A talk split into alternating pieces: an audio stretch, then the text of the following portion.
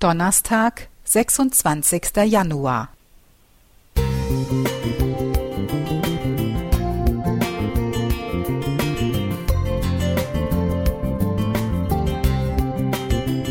Ein kleiner Lichtblick für den Tag.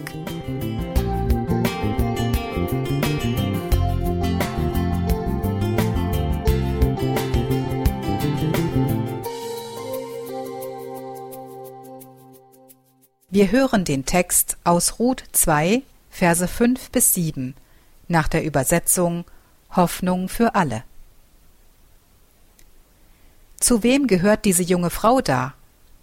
Sie ist eine Moabiterin, die mit Nomi aus Moab zurückgekehrt ist, erwiderte der Mann. Sie hat mich gefragt, ob sie dort, wo deine Männer schon waren, die liegen gebliebenen Ehren auflesen darf. Seit dem frühen Morgen ist sie bereits da und hat sich noch kaum in den Schatten gesetzt. Nach biblischen Vorbildern gefragt, werden meist die klassischen Archetypen genannt. David, Noah, Mose, Abraham. Unzählige Predigten wurden über ihre Lebensgeschichten und Charaktereigenschaften gehalten, und dabei wurden auch die Schwächen nicht ausgelassen. Ob die unwiderstehliche Bathseba, Noahs Schwiegertochter oder Sarah zu schön, um sie als Ehefrau auszugeben. Die Frau als Fallstrick des Mannes. Na, vielen Dank.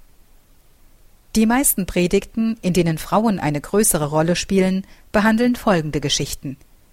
Die der Frau am Jakobsbrunnen mit dem hohen Männerverschleiß, die der Ehebrecherin in flagranti erwischt und zu Jesus gebracht, um ihm eine Falle zu stellen, und die von Maria mit zweifelhaftem Ruf, die Jesus mit teurem Öl die Füße salbt. Ich frage mich, welche Wirkung es auf Predigtzuhörer hat, mich eingeschlossen, wenn einem fortwährend das Rollenmuster suggeriert wird, eine Frau sei zuallererst eine potenzielle moralische Gefahr und müsse höllisch aufpassen, dass sie anständig ist und bleibt. Denn man hört es ja in den biblischen Geschichten, quasi alles Ehebrecherinnen und Prostituierte. Ich will die Taten nicht kleinreden, aber die moralisch-sexuelle Seite überzubetonen, wird der Vielfalt von Gottes weiblichem Ebenbild nicht gerecht. Es gibt in der Bibel auch Geschichten von Frauen, die durch mehr aufgefallen sind als ihre vermeintlichen Verführungskünste. Ruth zum Beispiel. Jene junge Frau, die nach dem Tod ihres Mannes der Schwiegermutter in deren Heimatland folgt. Sie setzt ihr Vertrauen auf den Gott Israels und tut gleichzeitig alles in ihrer Macht Stehende, damit sie und Noomi über die Runden kommen. Sie ist fleißig, klug und handelt, ohne sich in den Vordergrund zu drängen.